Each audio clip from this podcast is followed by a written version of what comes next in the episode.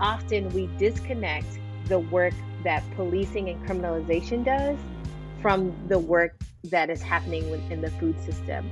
But mostly the same communities that are impacted by over-policing are the same communities that are facing the kinds of surveillance that comes with gentrification, for example, or the kinds of food insecurity that people are impacted by on a daily basis. I'm Tiffany Patton, and this is Real Food Reads, the podcast from Real Food Media, where we talk to authors of some of the most interesting books on the intersection of food, politics, and culture.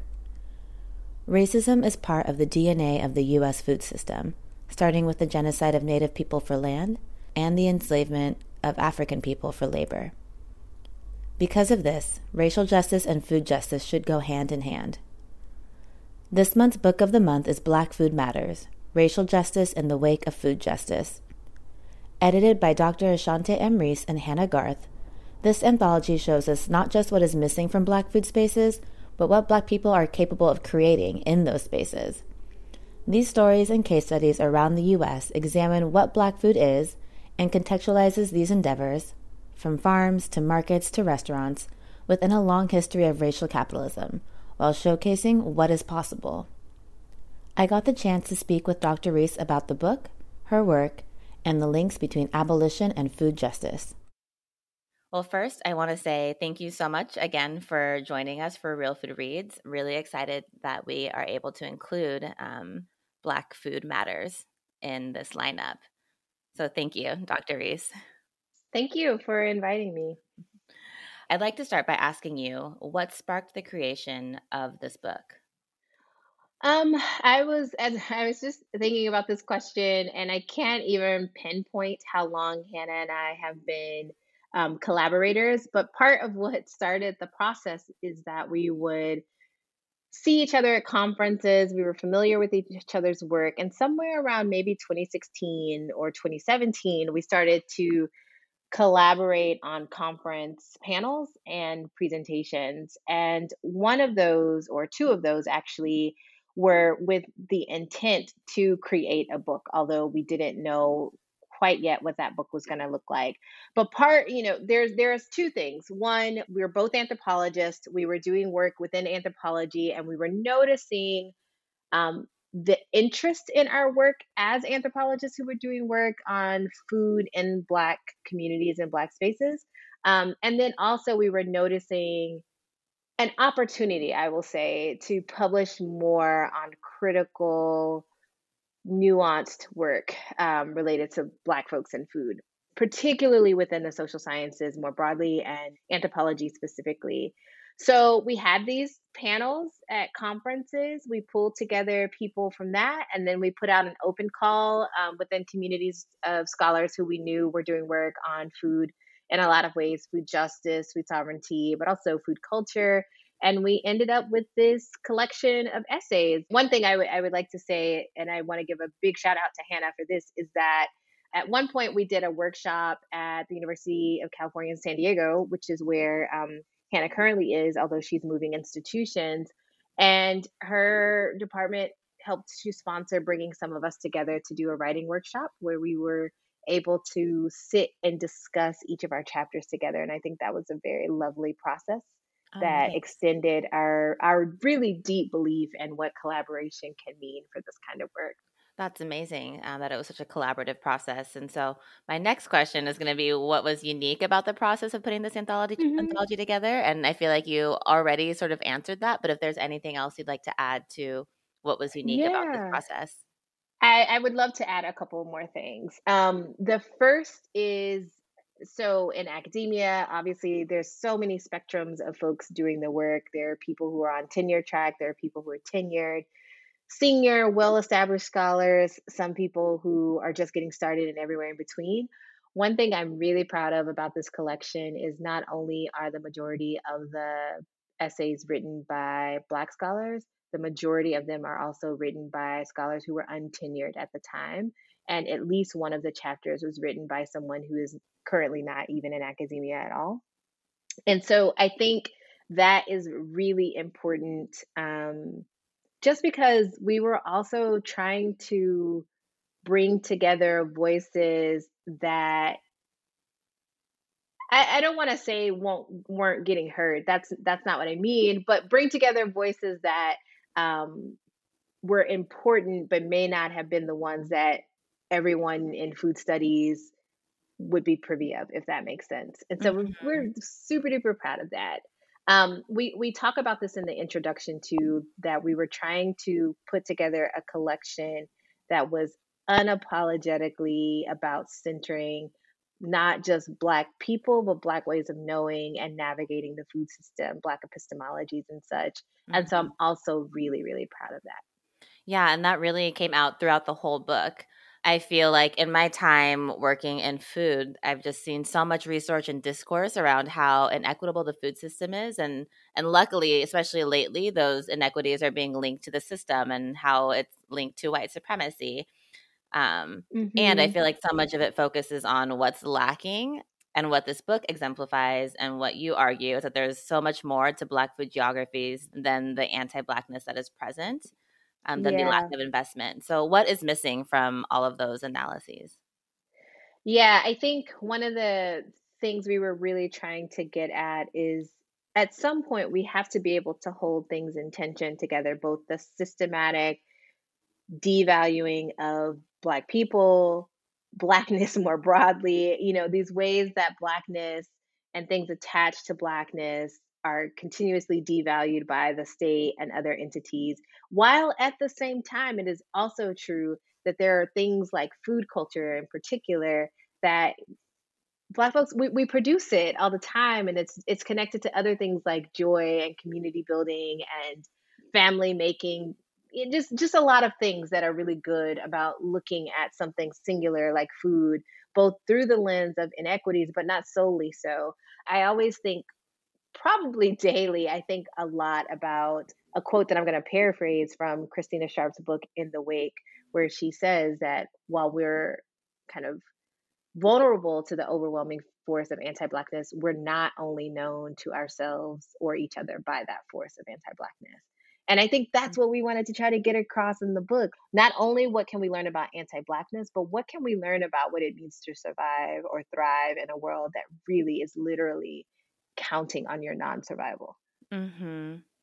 This reminds me a lot of a conversation I had with a friend a few years ago. Um, we were talking about jazz music, and he was telling me, you know, that jazz is created from constraint and like trying to express mm. freedom within those constraints. And, you know, Black people were like the creators of jazz. And so that just like really really just made me, it made me cry a little bit just to think about yeah. that and how it relates just the Black experience in general is to try to create freedom and beauty within these constraints. Yeah, I think that's right. To kind of evoke Christina Sharpe again, she has this essay, beautiful essay. I may be butchering the title, but I'm pretty sure it's just Beauty as a Method.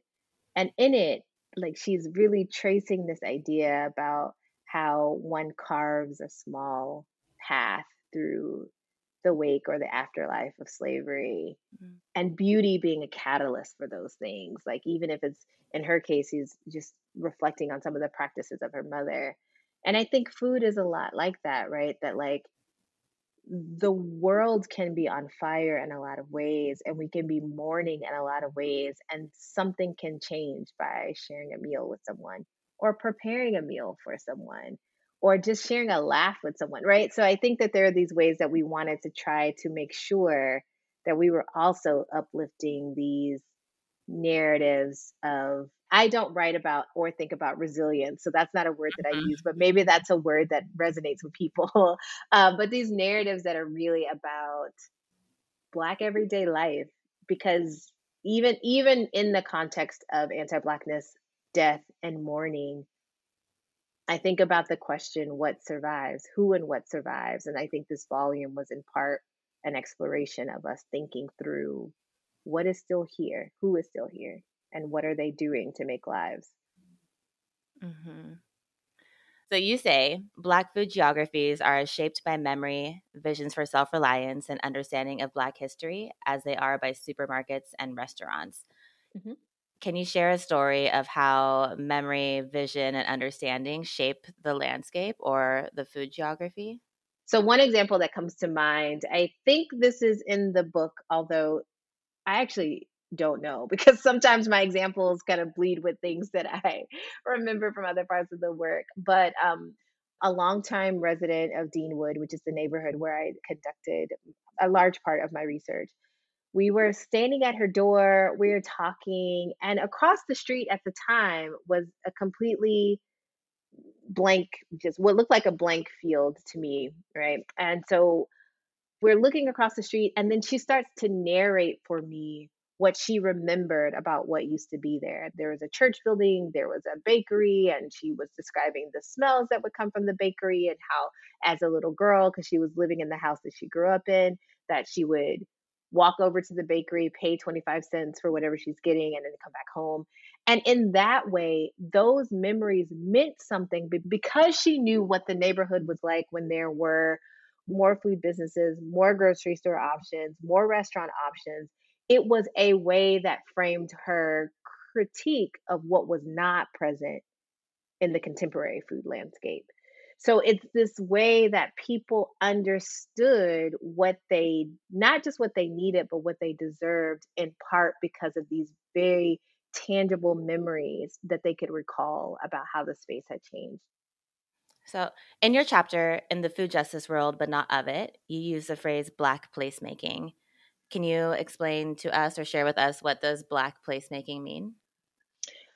Sure. Yeah. So uh, the phrase placemaking more broadly and Black placemaking shows up in a lot of different ways in a lot of different texts. Sociologists use it quite a lot.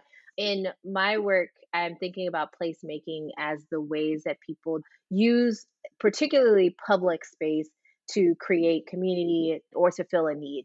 So Black placemaking includes the kinds of strategies and negotiations that Black people are, are doing to try to transform or be in relation to various forms of space, including public space.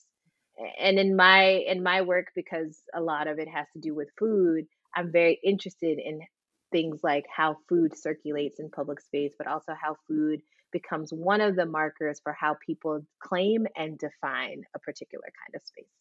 Mm, okay. So can you share an example of that in relation to the mobile food entrepreneurship that you researched in D C? Yeah, I was very interested in this one food truck in particular that was showing up in Deanwood while I was doing food work. And part of why I was interested in it is because it wasn't at, at a time when food trucks were maybe burgeoning, but certainly I want to say the aesthetics of food trucks were changing such that they were like, there's an aesthetics to them that was prettier and, and more well put together in a certain kind of way. This truck stood out to me because it wasn't over the top in terms of design like other, other food trucks that I had encountered.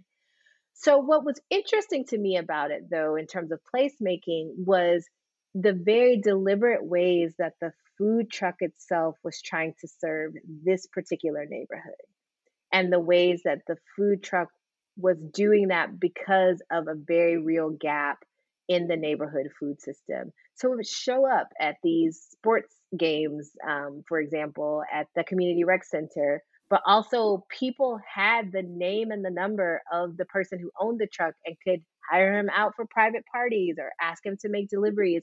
There was a very real communal feel to what he was doing, which I was fascinated by because it contrasted so much from the ways that like food trucks congregate around the National Mall, for example, mm-hmm. or in other spaces in D C. And it made it very clear to me that while I'm sure this was in part for profit because he was making money, like it's, it's a mobile business, that his ideas of profit, or at least the way it looked to me, were still encapsulated within this broader spectrum of this is my neighborhood, these are my folks, and I'm here to serve these particular people. That's great. And that's a different, I feel like a much different ethos than what we see from other food trucks. I think the ones that you were referring to that are highly stylized, um, yeah. only going to the very, very like popular places where they know they're going to make a lot of money. And at the same time, the other thing that fascinates me about food trucks is that they are a somewhat modern spin on food vending that is largely criminalized in some places, right? Like food vending that is done by mostly brown, immigrant, sometimes Black people in large cities like New York or San Francisco, and not universally criminalized, but also always under surveillance. Mm-hmm. And so I think that there is something very fascinating about the ways food trucks metaphorically, but also literally move around the city in ways that are different from like a street vendor. Yeah, definitely. So you're just speaking or talking about things being criminalized, and I'm wondering if you could give us sort of like big picture impacts on the individual and community when this sort of placemaking is criminalized. Yeah, yes. So one of the things that I really like to stress to people is that we live in a time right now where there's hyper focus on the police, as there should be, right? Policing, criminalization. I'm with all of that. I think we should be paying attention to these things. I'm firmly in the defund and abolish camp. And the thing that is super fascinating to me about these conversations, which I think of as an intellectual and organizing challenge, is that often we disconnect the work that policing and criminalization does from the work that is happening within the food system. But mm-hmm. mostly the same communities that are impacted by over-policing are the same communities that are facing the kinds of surveillance that comes with gentrification, for example, or the kinds of food insecurity that people are impacted by on a daily basis.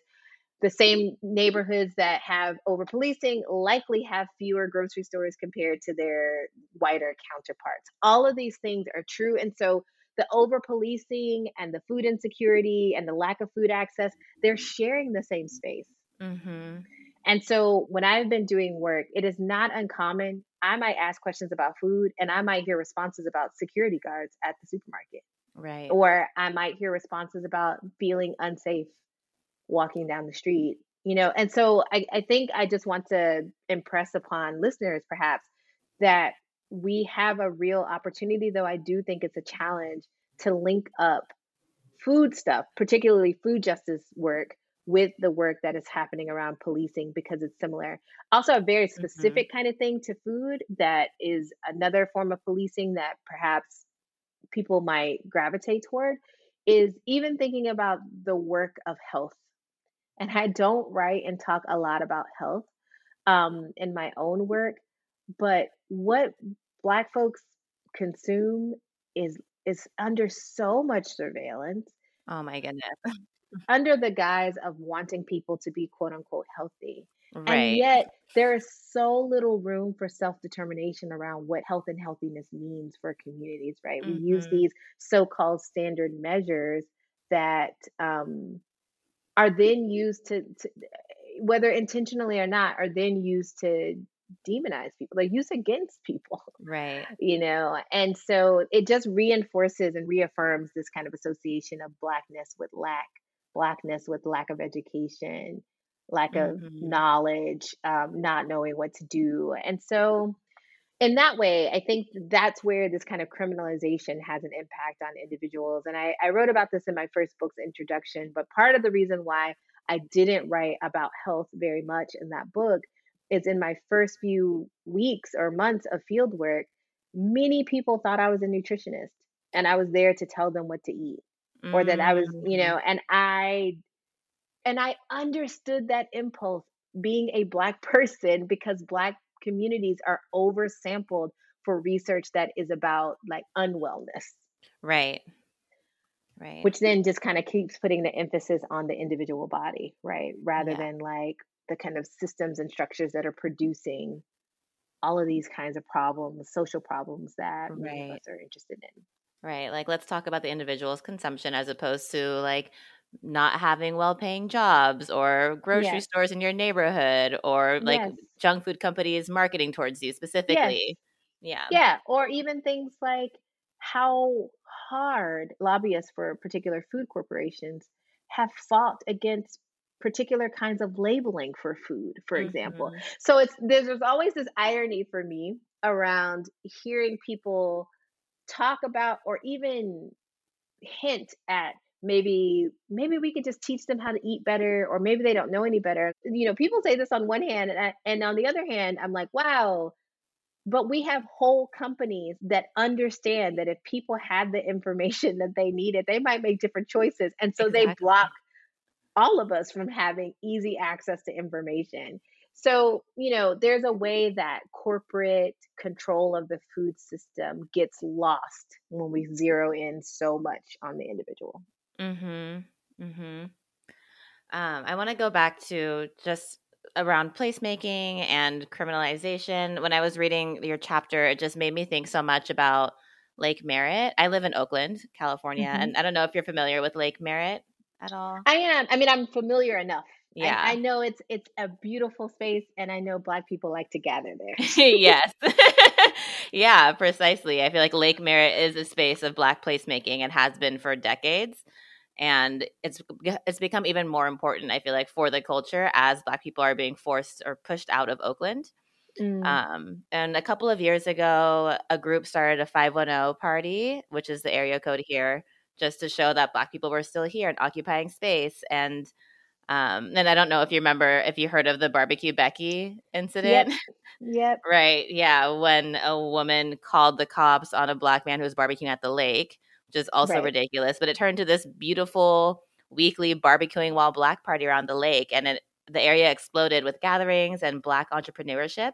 I thought yep. that was so cool, and then it experienced a resurgence again during COVID, mm-hmm. um, and I thought that was also beautiful because there were so many more vendors out there, and I felt like it became an economic lifeline for people during the pandemic.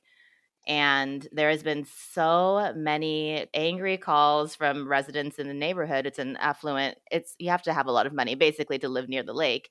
Um, yeah. So many calls to city council and complaints to criminalize gathering over there, criminalize the vending because of noise and trash. Yeah.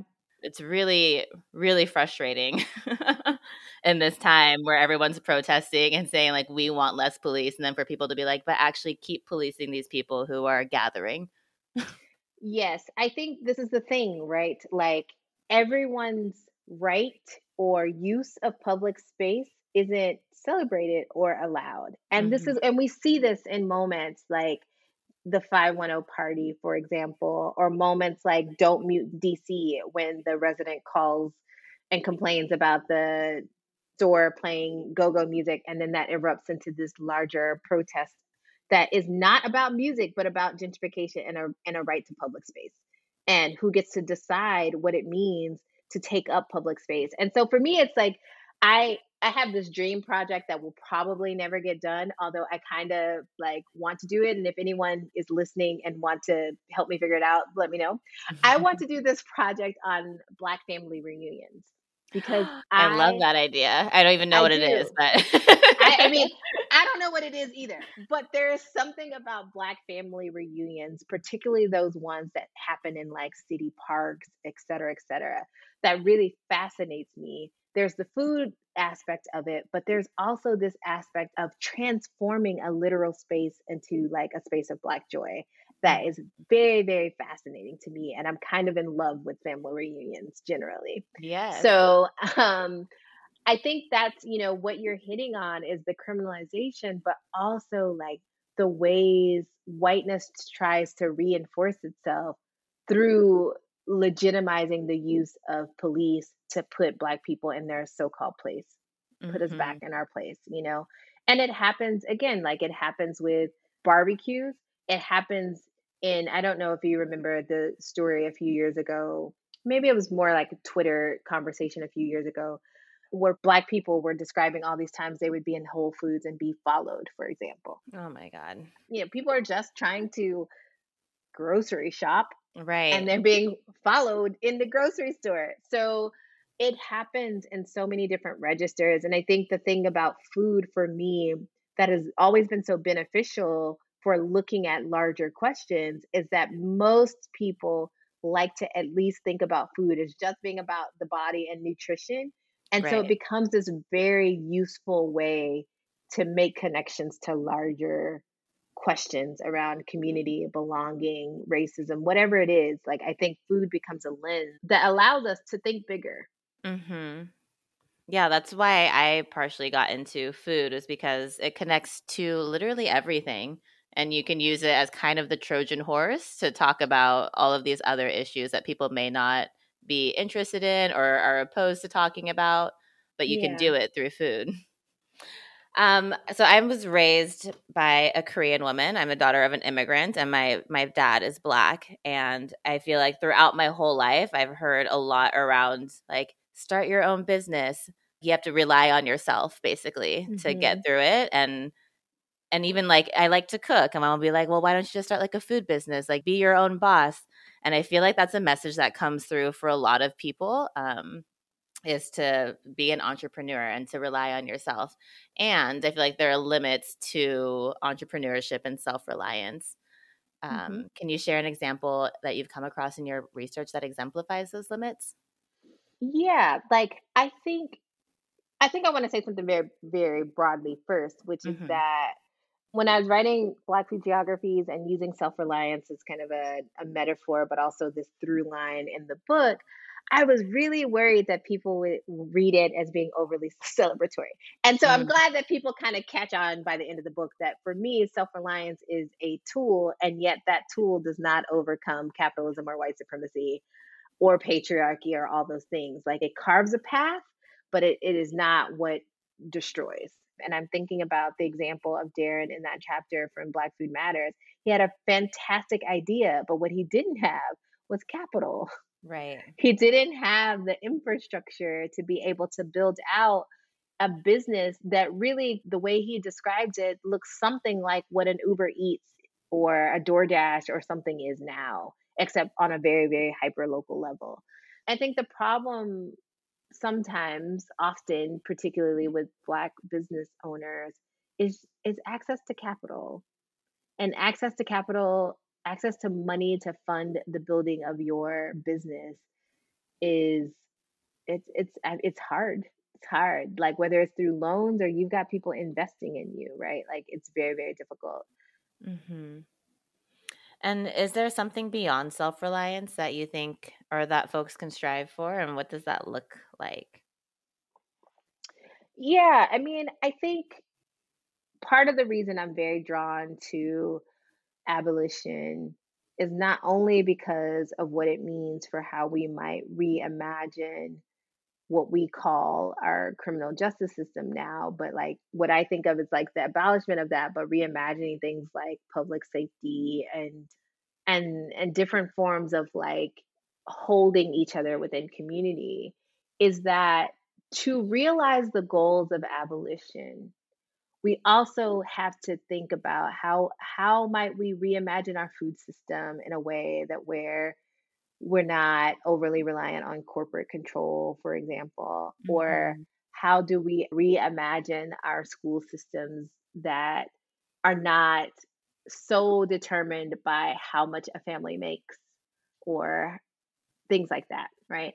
Mm-hmm. And so self-reliance, I think, gets us by in the meantime, but the kind of work we should be aspiring to, I think, really fits within this abolition model, which Ruth Wilson Gilmore would say, it requires us to change, rethink, and change everything. And I think in that rethinking and changing of everything, for me, what is super central is this unlearning the very individualistic nature that is required of us to operate under capitalism. To thrive in the way that I think is important for us to thrive, I think we take some of the seeds that come out in, in the book, in my book, which is that people really believed in this community part, like the self was an individual, that self always meant community. And I think there's something powerful about that. And so for me, I think there's a question around how do we scale that up so that that what's happening in these individual communities and these desires are connected to large structural changes. And so Um, I don't know. I don't think self-reliance is not, not important. I do think it's important. Mm-hmm. I, I do also think that like the kinds of things that people talked about in my book, I just keep thinking about how so many of those things are dependent on a very radically different economic and political structure. So to realize the goals of self or community reliance, mm-hmm. for it to be something that is stable and scalable in a certain kind of way, I think it requires us to practice different economic and political arrangements. Awesome. Thank you. Thank you so much for bringing in that abolitionist lens into this as well. I feel like that is a piece that is like sticky mentally, and I'm still trying yeah. to like fully unravel, or I don't know if I'm ever going to fully unravel it, but try yeah. to like unravel it more and to connect it more for myself, and then also just more broadly speaking. I yeah. think it's, it's so important and so necessary. I know people like to, you know, some people identify as abolitionists, and I think that's a really important kind of identity marker for some people. I like to talk about my commitment to abolition, like the principles and the practice of abolition, because I, I also like this idea of being in process, that I am still unlearning and learning certain things. And and so it's been a process, and I like to think of it as a process. I think it's a beautiful process. I think it's sometimes a painful process. And nevertheless, I do not think that the work of knowing what abolition will create has to be complete. Right. I think there's something about thinking about process that reminds me that I don't have to know everything to be committed to these principles that I know to be true, not just know to be true, but my study of history and philosophy and the world around me and just Black life. I know that they are necessary mm-hmm. for us to ever be able to thrive in the ways that we really, truly deserve. Mm-hmm. And I think so many people do get hung up on that, like what the end goal, what the end will look like, um, even if it is values aligned with them. And I think it's important to, it doesn't fully, I mean, I guess maybe it matters, but you also have to just do the work regardless. Yeah, I think that's it, right? You kind of have to be in process. And I think quite often about Robin Kelly's introduction to his book, Freedom Dreams, because in it, he talks about how when we're engaged in this work, it is not only about the transformation of the world, there is also a transformation of the self mm-hmm. that has to happen. It is necessary for these kinds of like big, large transformations that we're interested in. And so that's what appeals to me about the concept of practice. That in the practice, I should also be changed. I should also be submitting to the, the process of thinking how where I am today may not be the same place that I am a year from now, or even five days from now, who knows, right? Mm-hmm. But that, but I'm in the flow of that. I'm submitting to that possibility of transformation for myself, because we could burn all this down tomorrow. Capitalism could be destroyed. All these things could could happen. And the question for me is always though, have we or are we willing to do the kinds of necessary individual and collective work so that when these things are destroyed, we never reproduce the same kind of violences? Right. Beautiful. Thank you.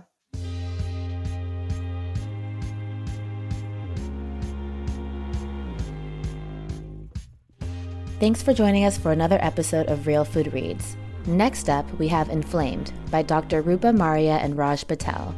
Make sure you subscribe to Real Food Media wherever you get your podcasts. And if you want more information about our work or any of the books we feature, go to w w w dot real food media dot org.